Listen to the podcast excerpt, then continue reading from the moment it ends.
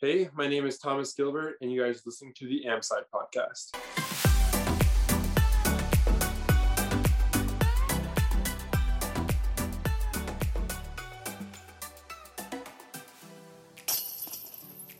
Hello and welcome to the Amside podcast, the show that talks about all things disc golf. From weekend rounds with your mates to the Pro Tour over in the States, we've got you covered all from an amateur perspective. My name's Rob, and I'm here with my co host Dale. Dale, why don't you tell our listeners a little bit about what they can expect from this week's show? Yes, finally, we've had some disc golf coverage. Uh, so we had the Vintage Open this weekend, which was um, another spectacle and um, some really good chasing up there. But we've had our own competition as well, haven't we? We, we joined, uh, we went to Croydon this weekend uh, and played our first PDGA sanctioned event. Um, so we're going to discuss that and obviously the highs and lows of that. And uh, yeah, we've uh, we've got a special guest, I believe, um, Mr. Thomas Gilbert. So um, everything is going to be a, a packed show, and uh, looking forward to it. Before we jump into that, just uh, as always, I've got to give a shout out to the sponsor of the show. So Amside is sponsored by dischub.co.uk. Um, and make sure you go check them out if you haven't. I know a, f- a few people in the UK scene are beginning to sort of discover what they're doing and uh, ordering some stuff from them, which is great. Uh, and I wanted to give a quick shout out to a disc that I've uh, I've just got. They uh, they're a stockist of Yukon, uh, a, a, brand that's beginning to find its way into a few people's bags. And the Yukon Hammer is something that I just put into my bag. It's uh, a overstable putter, but it's got the sort of the flight plate of a mid range. It's just really comfy in the hand. And I've kind of missed that really overstable putter slot. So it was a, quite an interesting one to uh, to put in my bag, and I'm having a bit of fun with it. So definitely go check out them uh, and some of the strange and maybe alternative discs that uh, they have in stock. So, Croydon Rob, um, first things first, that's a hard course. It's an incredible hard course. And I think it's important to preface this bit of conversation with the fact that we played it blind. So um, it's not too far away from where we are, um, but we've never played it before.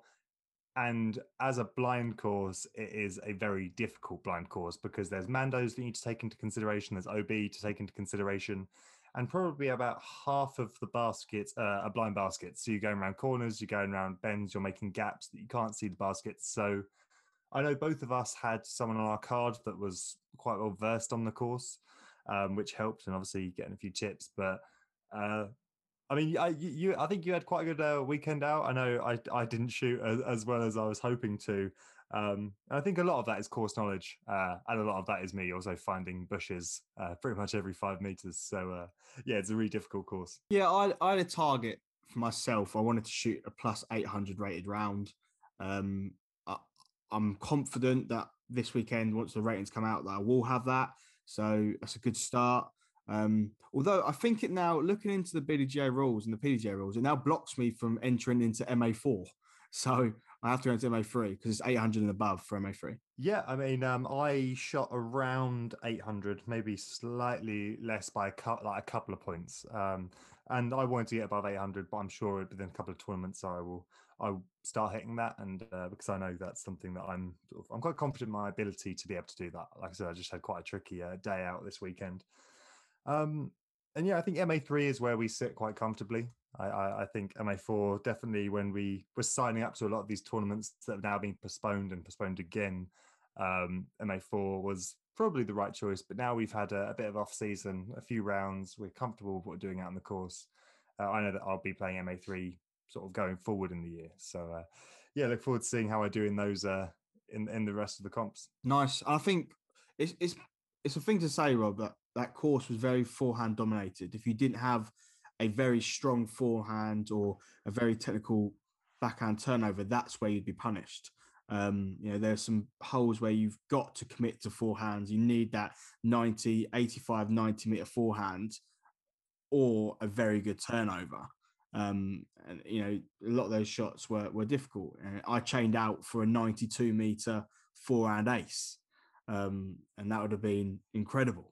Um, still, still hunting for that ace, but I've I've hit chains now three or three or four times in the last month, two months, and it's coming. I know my ace is is coming. Yeah, I mean, I didn't have a great round, but I did get one really nice sort of forty meter sort of throw in, which kind of put a nice little smile on me for the rest of the day. So uh, it's always nice if you haven't had the best of a day to get those sort of chain kisses or a, f- a few nice uh, long putts or nice throw-ins to kind of I don't know, just revamp your energy and know that you you are capable of playing disc golf, which the score might not always reflect. Yeah, I agree. I mean, I shot a worse round in my second round than I did my first round.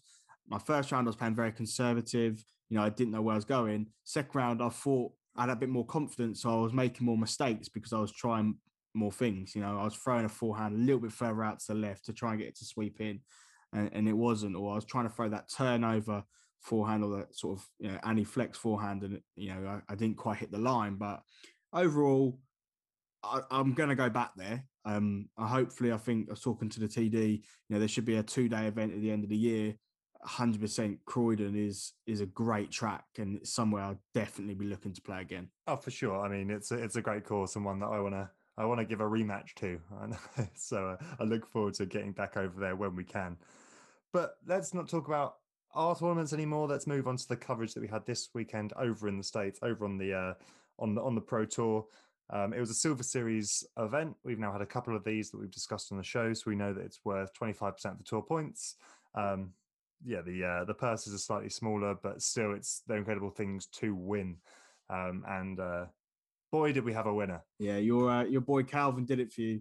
Um, after weeks and weeks of of begging, um, he he came through. Um, so it was uh, it was good to see. It put a smile on your face for sure.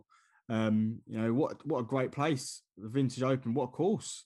Um, Arkansas is. I didn't even know it was known for disc golf, but uh, course is, is looking great. It's a beautiful course. Uh, I mean, it was. I think it was a great mix of uh, touchy shots, but allowing uh, sort of these guys to really open up on some of their drives as well.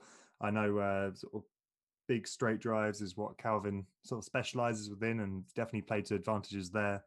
Um, but he wasn't he wasn't comfortably winning all the way through. So let's let's go back to round one. Um, someone that we are seeing more and more of every single week, Gavin Rathbun. Now he shot the hot round on day one.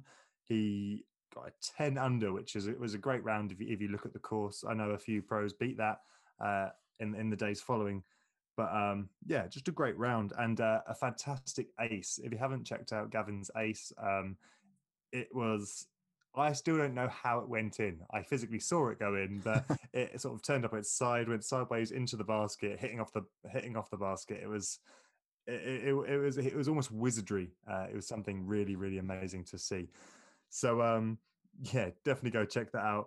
But second round, Heimberg came in, sort of uh, showed his hand a little bit really took that lead and he held on to it pretty much until uh, the last 18 on on round three just with uh, sort of James Conrad making him not too comfortable up there, just chasing, finishing just two points behind Calvin.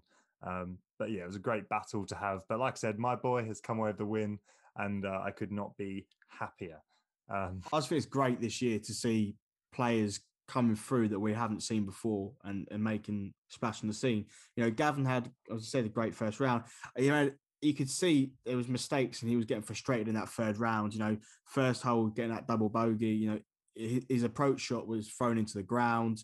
You know, he then chained out, and then the second hole, the same thing. You know, he throws a great drive and then chains out for the birdie, which would have cancelled it out. And it's you can see little mistakes and it was getting to him, and it's all about that mindset. But I'm sure that this year we're going to see. this isn't the last we, are going to see of him. He's um he's a great player. Looking forward. Yeah, not not at all. I I uh, I think he's going to be up there in those lead cards moving forward, like you say, week on week, and um, quite frankly, it's it's great to see him up there. It's great to see a different name, someone that we can talk about slightly differently uh, each week. Um, but let's move over to the FPO, and boy, was it a one name story. Um, straight into the winner, Sarah Hokom, winning clear by eight points. So she shot an eight under. Um, second place shooting even. So she was the only person that shot under on the weekend. And there was just no catching her. Uh, it, what it, she just had an incredible sort of uh, incredible round. Her hand was on fire, her arm was on fire. Um, but again, nice battle. The second to fourth place, You sort of you had uh, Jessica Weiss, Missy Gannon up there, um, just three points between uh, second and fourth, and there's a little bit of movement around, and a little bit of battling as well, which is what you want to see on the lead card. You do want to see some kind of movement, some bit of competition, even though Sarah Hokom at the end of the day just was uh, she was she was too far ahead to reach, and she just kept it that way, which uh, it was impressive to see. Yeah, once again this year we're seeing first place so far ahead. and then it's the battles for second, third, and fourth. You know, we, we're seeing that time and time and again this year. Once someone gets ahead in the FPO, there's, there's not usually someone. It might be one person looking to chase them. Um, but again, Missy Gannon's up there. She was my pick for last week. Um, doing great. Um, we've got a little bit of insider knowledge, but she's injured her hand somehow, um, but still managed to shoot a really, really good round. So um, yeah, once again, looking good. That takes me on to our grip picks um, because I don't know about you. Where did you place? I placed in the uh, in the sort of the high the high three thousands. Um, although one one of my uh, my my number one pick last week, which was uh, Vanessa Van Dyken, um, she she she just sadly decided that she wasn't able to play this weekend. Which you know what, these guys need time off, uh, so which is absolutely fine.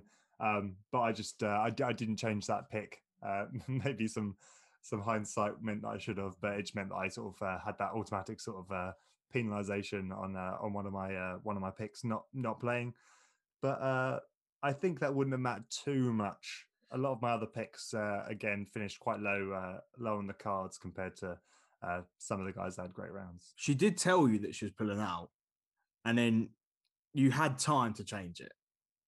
Oh, I know I did, uh, but you know me, I'm forgetful, uh, and um, and I and I just I completely forgotten. By that time, it'd been locked in. But you know what? It's just a bit of fun. I mean, if I ever win the belt, Yeah. that, that's a different story. But I, I've never even come close. So uh, it's just a bit of fun, and it's something I enjoy doing every week. Okay, well, it's not a bit of fun. I take it very seriously.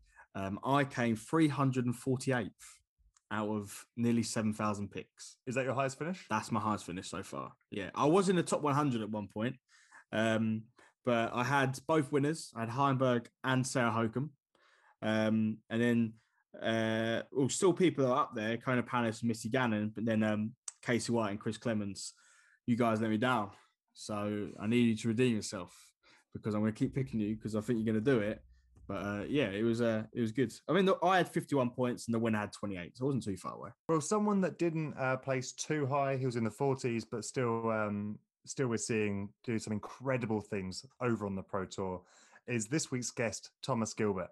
Uh, we're lucky enough to sit down with Thomas Gilbert. He was another uh, what, another massive arm in the sport. He's breaking distance records left, right, and center. Uh, well, not just distance records, but he's, winning distance competitions left, right, and center. I should say.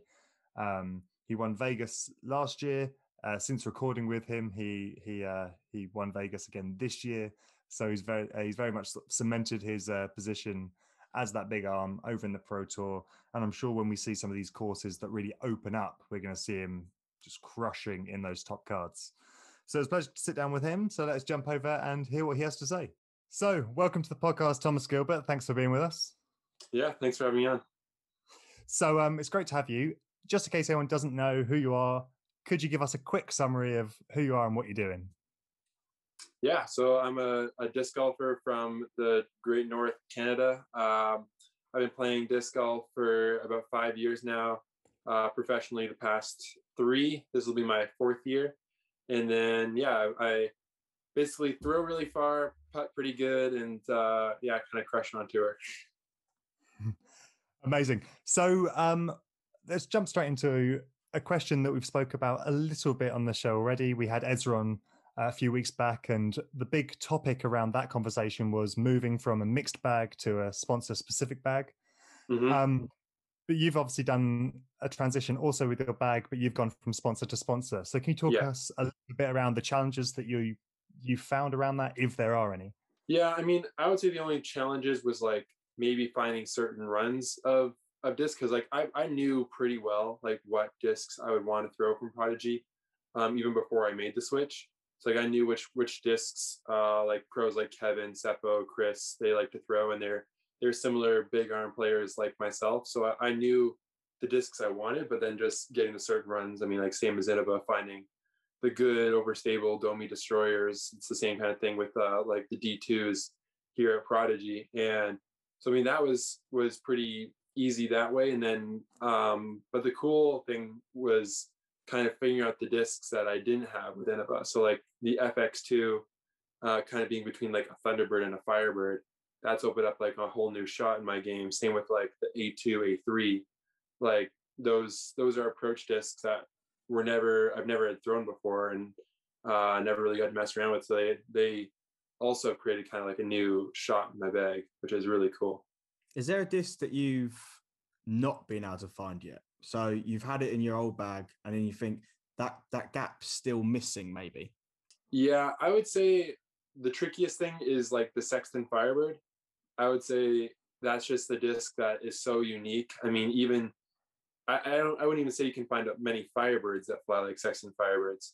So it that was definitely an interesting one, especially because I had two that were like seasoned perfectly to my arm speed. So like I had one that was beat up where I could snap it straight for like 350 feet and then it would just like barely die out at the end. And so like that right now I'm using a H3 V2 because that's like a little more understable. I can snap it up um, to flat pretty easily, but then I'm using like the FX2 or the H1 V2 for like the more overstable forehand fairways. How can you remember all of Prodigy's discs? Because I get confused. I mean, I I've done a ton of like digging and research in the last like three months because I knew that I'd need to get comfortable and like figure what runs are the best, figure out what plastic types are um, like feel the best in the hand. And so like, yeah, as soon as I, I figured out that I was switching, I like dove right in. I joined like three different Prodigy collector groups. Uh, was like searching through to see what runs were were like the hot runs, and then uh, put up a bunch of messages on these groups and got like sent probably over like a hundred discs from different people, just like giving me the good runs, the good uh, the good discs to kind of like fit into my bag, and it's been really awesome. Nice. Absolutely. I think um yeah, we had we had Nate on the show a few weeks back and the section oh, yeah. five is definitely yeah, definitely unique. But mm-hmm. there you mentioned um you mentioned the fans, the support, especially from Prodigy uh, collectors and fans specifically. Yeah. Um, you've put a video out recently on your uh, on your YouTube channel about how just amazing some of these fans are, and they've spent their money to support you in what you're doing and making sure that you're getting discs that are, are gonna are gonna win you these big tournaments. Yeah, exactly. Um, another thing about the transition from Innova and Prodigy that I'm really interested in is aside from the bags, obviously Innova, um, it's it's the old man of the game. It's be, it's been there forever, mm-hmm. and Prodigy, I think, potentially has a slightly fresher feel about it. Is there that tonal change uh, that came with the move? Um, yeah, I would say that Prodigy definitely like uh, runs things a little bit differently than Innova. They have like a slightly different mindset, just being a more like a newer company in the sport. Um, and I mean, as well, like they had they have gone through a transition in the last year or so. They actually switched CEOs, and so um, like the new CEO is like bringing in a whole bunch of new cool ideas as well. So I think that's going to be a really big and exciting thing for the Prodigy brand coming up in these uh, this next year or two, which is going to be, I think, huge in the sport. Absolutely. I mean, there's some there's massive arms over on Prodigy now. I know Kevin Jones yourself. Uh, mm-hmm. Although you say you took advice with him from the discs, but maybe don't fall over on on tee shots. I mean, it, it works for him, but it. Yeah, yeah. That no, I mean, yeah, I, am a little less uh, reliant on my footwork, I think, than Kevin. Kevin like really, really relies on like getting a lot of power from his his feet and like really bracing um, his feet on his tee shots. Where like I'm, I have like a slightly quicker arm speed. Like I rotate faster than Kevin, but Kevin turns his hips and like uses that lower body, I think, more effectively than I do. And so that's why he he has so much more uh, kind of like footwork issues or like slipping issues on the tee pads than then I might. Well, me and Dale have uh, slipping issues as well, but that's more yeah. the that's more the British weather, and when we fall over, it doesn't doesn't go anywhere near the basket. So uh, yeah. it's an issue we all have. So, um, one thing I'm interested in because obviously you're self-proclaimed, you, you know you've got a big arm, you throw it far. So when you mm-hmm. first started, did you concentrate a lot on distance? Because a lot of people in the UK they concentrate so much of you know they want to throw 500 feet, they want to throw you know, as far as they can. Mm-hmm. What advice have you got for um, the UK disc golfers to really take their game to the next level and, and throw it as far as they can? Yeah, I mean, I would think it's it's pretty important to kind of like learn how to throw far at the beginning because that's going to get you um, like a really powerful form. And I think once you have that power and like you unleash that potential, then you can kind of wean down on the accuracy and the timing of that throw to be more consistent. But I think if you have a really smooth throw that's a bit slower, it's going to be really hard to kind of transition up to powerful um, once you've learned that shot, like and you're dedicated that muscle memory.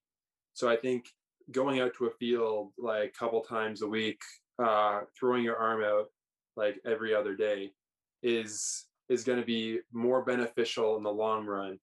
Uh, like learning power early and then kind of focusing on accuracy once you've got the power is going to be easier to kind of transition to than focusing on accuracy and then trying to add power. Because when you add power, it's just going to get more inaccurate. Nice. I think you won Las Vegas, um, the distance challenge, didn't you, last year? With uh, I think Yeah, it was yes. 663 feet, which is Uh-huh. further than me and Rob can throw combined with our longest distance drives. So uh, you're pretty much smashing that. yeah, yeah, it was fun. I, th- I think with distance is really interesting as well. So I'm uh, both me and Dad are gradually getting that distance, and there's these different things that click and tick. So you film yourself and you realize Mhm. you're opening up too early, or you're you're you're you're rounding yourself over too much. And it's amazing. Yeah. um, as soon as you make these tiny adjustments, you're getting an extra 20 feet here, 20 feet there. Yeah. Um, and so yeah, it it really does count. Just to, even the smallest adjustments can get you incredible distance. yeah, exactly. So, um, Thomas, a topic that is reoccurring on this show is one that surrounds disc golf, which is losing discs. So, obviously, it's always nice when they go in the basket, Okay. but um, losing discs is, well, especially for us mere mortals, it happens a lot more than we'd like. Um, Yeah, for sure. is there a example or a story that you can tell us about a time that you've lost a disc that was particularly special to you, or you're up at night thinking, "Oh, if only I threw that different or used a different disc on that shot"? Yeah, I mean, there there's definitely a few times. I mean, I got some one of one of the funny kind of like disc losing horror stories that I had was at Ledgestone. Um, I played around with Chandler Fry, Anthony Barela, and Adam Hammes, and in in one round, one practice round, our group lost a combined total of like 32 discs. Wow. And That's so like that's that a bag. was by far the most discs I've lost in a short period of time. I think I lost like seven. I think AB lost like 10. Chandler lost like six and Adam lost like Jesus. four or something like that. And like it's just the it was a super super windy day out um and like going around that that lake there it was just uncontrollable. And also there there's a little river that runs between a few holes. And it was it just happened to be one of the days where I think it had rained a couple days previous so the river was like rushing. So any disc that went in the water was immediately swept away. And I actually remember I was really really disappointed because I had just like a month back gotten a 2015 Sexton Firebird from Nate's personal Oh, no. collection, and that that went into the river and was That's gone painful. forever. That we've had some horror Yeah. stories on this podcast around losing discs, but I think that one pains me the most. 32 Yeah. discs lost.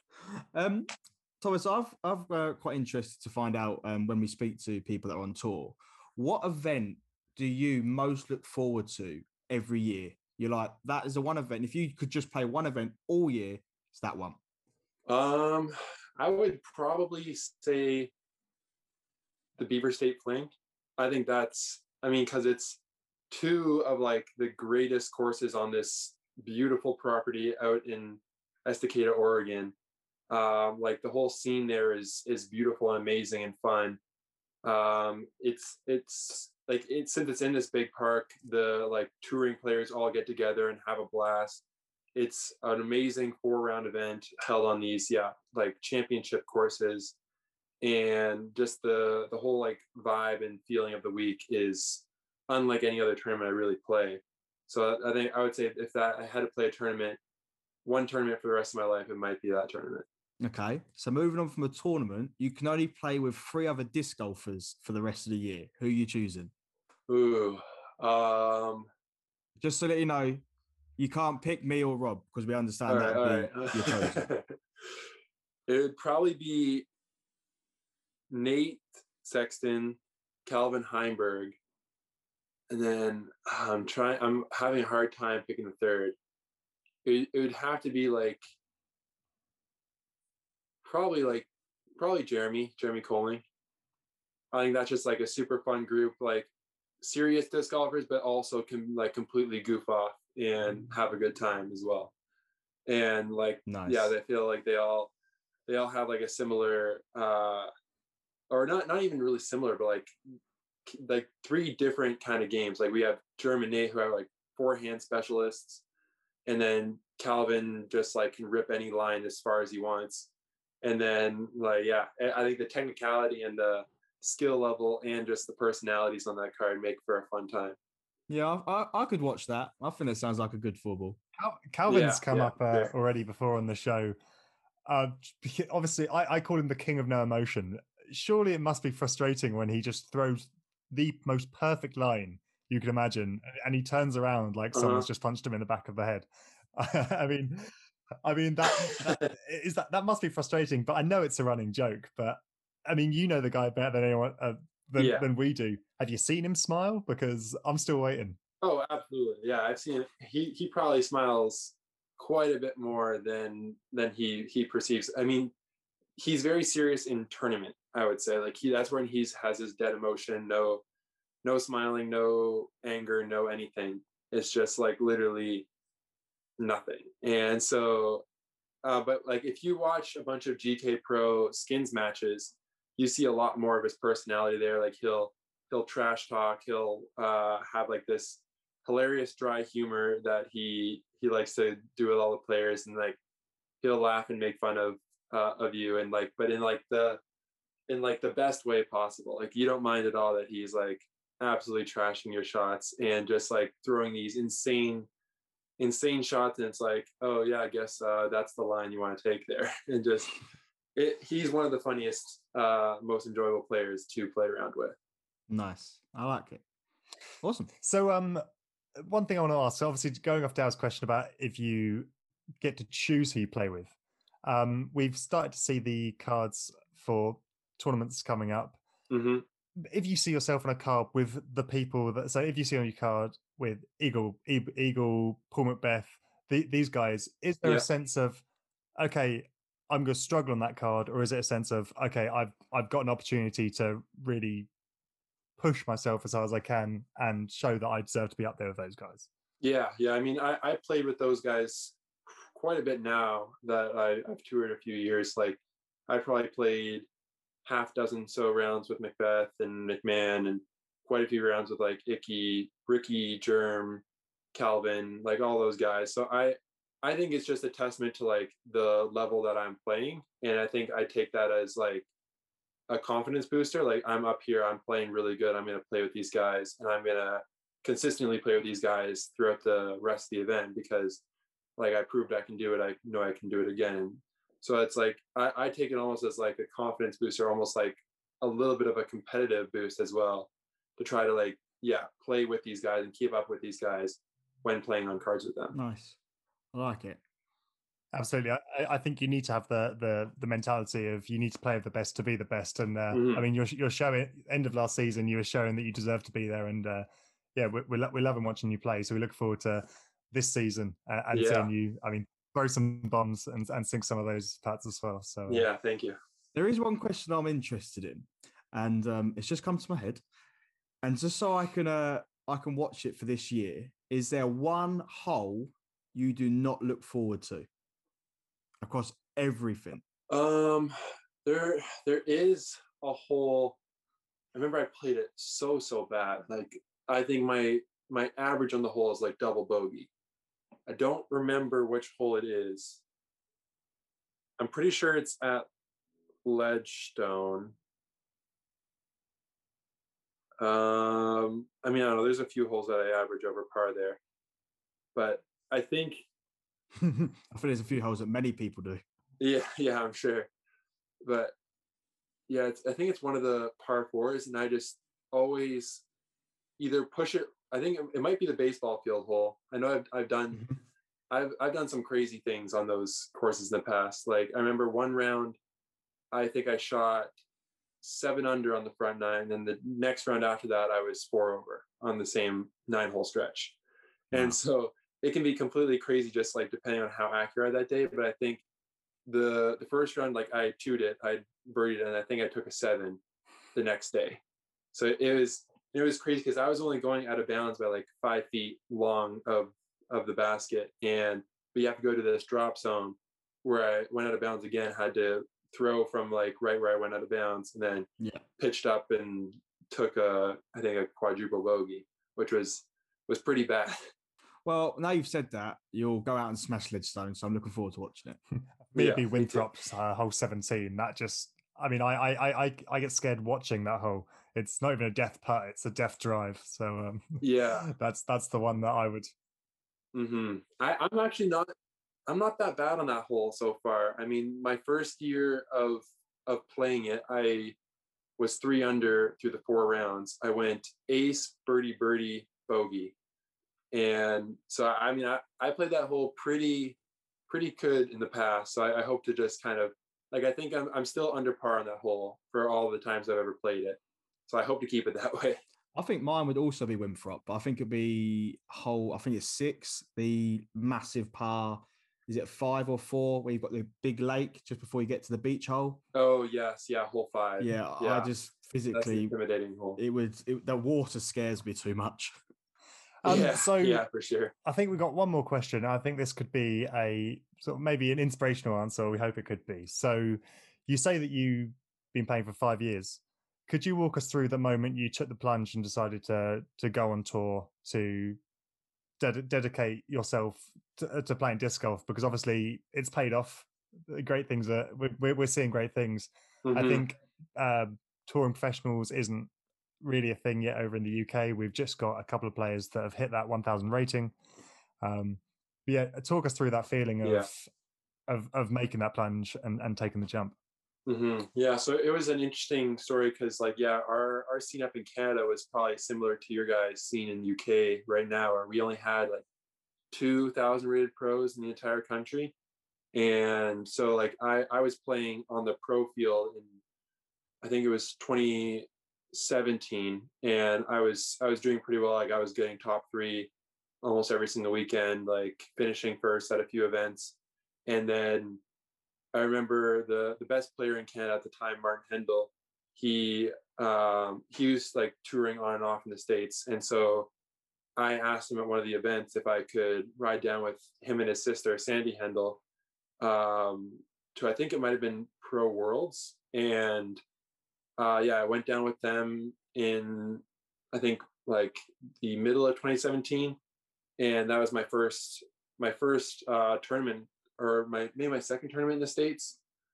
Um, but yeah, they they brought me down there. I was like super super excited, like antsy the entire way down. Um, I had a really really fun time. I mean, I didn't place very well. I think I got like hundredth or something at Worlds, which I mean it was still a lot of fun. I averaged I think like 20 points in my rating, but that just shows how competitive of a field it was at that point in time. Uh, but yeah, like that that got me the kind of the taste of touring. And so after that, I was like, oh my god, I have I have to do this. I I finished up high school, um, I think that summer, and then at the beginning of 2018, I played like Vegas through GBO, and then that was like my first time like full on touring down the states, and that was just an amazing moment and like in my life and that's where i was like okay this is this is what i'm doing this is what i have to do and yeah it's been an amazing journey ever since been playing a whole bunch of tournaments since then and yeah i hope to continue that in the future I think it turned out all right, didn't it? yeah yeah it's turned out pretty good awesome, man. Well, Thomas, um, thank you so much for joining us. Uh, please shout out your social media where our, our listeners can go and find out more about what you're doing. yeah absolutely. I would say i'm probably the most active on my instagram so that's thomas gilbert 54 um every every so often i hope to post on my youtube channel so that's that's thomas gilbert. Probably can find it through thomas gilbert disc golf and then as well on facebook uh, thomas gilbert. But yeah that's where you can find me thank you to my sponsor my new sponsor prodigy they're they helped me out a lot on tour this year so really appreciate them and uh thank you to you guys for having me on No, it's been awesome, man. Um, it's been great chatting, and uh, we look forward to seeing how you get on this year. Yeah, Well, me too. well, hopefully we can have you back on at the end of the season. and We can talk about all the wins that you uh, managed to pull off. So, uh, sounds yeah, I hope so. brilliant. Well, thanks for joining us. Absolutely. lots of awesome things there from Thomas Gilbert. Uh, like I said, we're sure he's going to be up there in those top cards uh, in some of these competitions to come when he does, and when he does get those nice open fairways that he can really open up on and show people just how far he can throw some plastic. So uh, look forward to seeing him on live coverage coming up. No, definitely. You know, he, he's just swatched bags, and it's it's going to be difficult. You know, he's, he's learning that bag, and I'm definitely sure that he's going to be be up there. Um, but looking into next week, we've got Jonesborough. Uh, very much looking forward to this one. One of my favourite tournaments of the year, uh, and we have got a stacked field again. Yeah, it's it's great to see. I mean, those Silver Series competitions, they're great to watch. Last day coverage, you know, it's still a little bit. It feels that disc golf need that we have, but these uh these these big events, the ones that we look forward to every year, these are the ones that uh they really get us going. And Jones was uh, no exception to that. So it's great to see some of uh, these uh, big players. And I think there's going to be some exciting play. I reckon there's uh, going to be a lot of battling because Jonesborough is a course that people know really well. I mean, most of the card know that course. They know which lines they're going to take even before they arrive. So, uh, yeah, I expect we're going to see some big scores um, this weekend. And uh, yeah, so Dale, normally, uh, normally I start my predictions. Why don't we uh, flip it around? Who do you have this weekend? Okay, so uh, MPO, I have uh, Portmouth because generally think you know he, he hasn't played. He's had a few competitions off now. He's ready. He's raring. I've been watching some of his YouTube videos. He's looking. He's looking hot. Uh, FPO. I know Paige Pierce is back. I, I don't know. uh, She hasn't really got off the mark this year. Um, so uh, unless she's gonna make make a name for herself this week, I don't know. But I'm going to Ohn Scoggins. Um, I think she's a great player and uh, definitely someone that's been up there this year. And I, I'm, think she's going to take it down. And someone that's definitely not shy of winning as well, which is uh, so I think that's probably quite a safe pick. Uh, I'm, I'm I'm sure she'll be up there, uh, if, if not at the top. So I think that's uh, yeah, some some sensible picks there. Uh, I'm going to join you over on the MPO with Paul McBeth, um, which some people might think I'm crazy because I've gone Calvin Heimberg pretty much every week. He won the competition. He won this event last year. So you might say, okay, surely he's hot right now. Surely this is the time to back him. But someone that knows this course very well is Paul McBeth.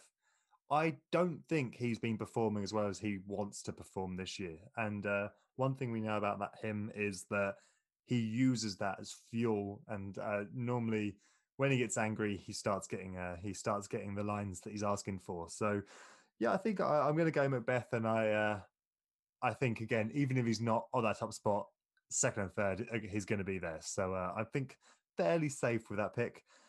FPO, I am going to go Paige Pierce. Um, I think again, she hasn't had uh, the hottest start to the season, but I think this is one where she can come back and she can do some damage. We know she has the distance, we know she has the control, everything that you need to to throw well at Jonesborough. So yeah, I, I I'm going to go for arguably the faces of disc golf uh, currently, uh, uh, Paul and Paige, and yeah, that's what that's what I'm I'm locking it in. Uh, the final answer, Chris Tarrant. That's what's uh, that's that's what's going on my slip. Well, wish you luck. And um, I'm sure our picks will be out middle of the week and then we'll see how we uh, we get on. Uh, I think it's currently now 4 2 to you. So you're still up. But uh, we'll uh, we'll see how we get on this week. Oh, you know what? I'm uh, I'm enjoying being in the lead, but I think we're going to be swapping that uh, swapping the top spot on our picks uh, throughout the season. But before we go, I just wanted to give a shout out to the sponsor of the show. This show wouldn't be possible without the support of the wonderful sponsors that we have on board. So a big shout out to dischub.co.uk again. And if you do order through them, make sure you use our code AMSIDE5. You'll get 5% off your order. So it's always nice to get a little bit off uh, a little bit off when you're ordering some new plastic. Yeah, absolutely. Definitely, uh, definitely check them out. And uh, whilst you check them out, make sure you check us out on social media. We're on Facebook, Instagram, and YouTube, all at the Amside podcast. Um, we post content on there all the time. Uh, from our own rounds to uh, these podcasts going onto all your major platforms as well as YouTube now. Um, so get subscribing, get liking, get sharing. Um, but guys, until next week, if I don't see you on the course, we'll see you on the AM side.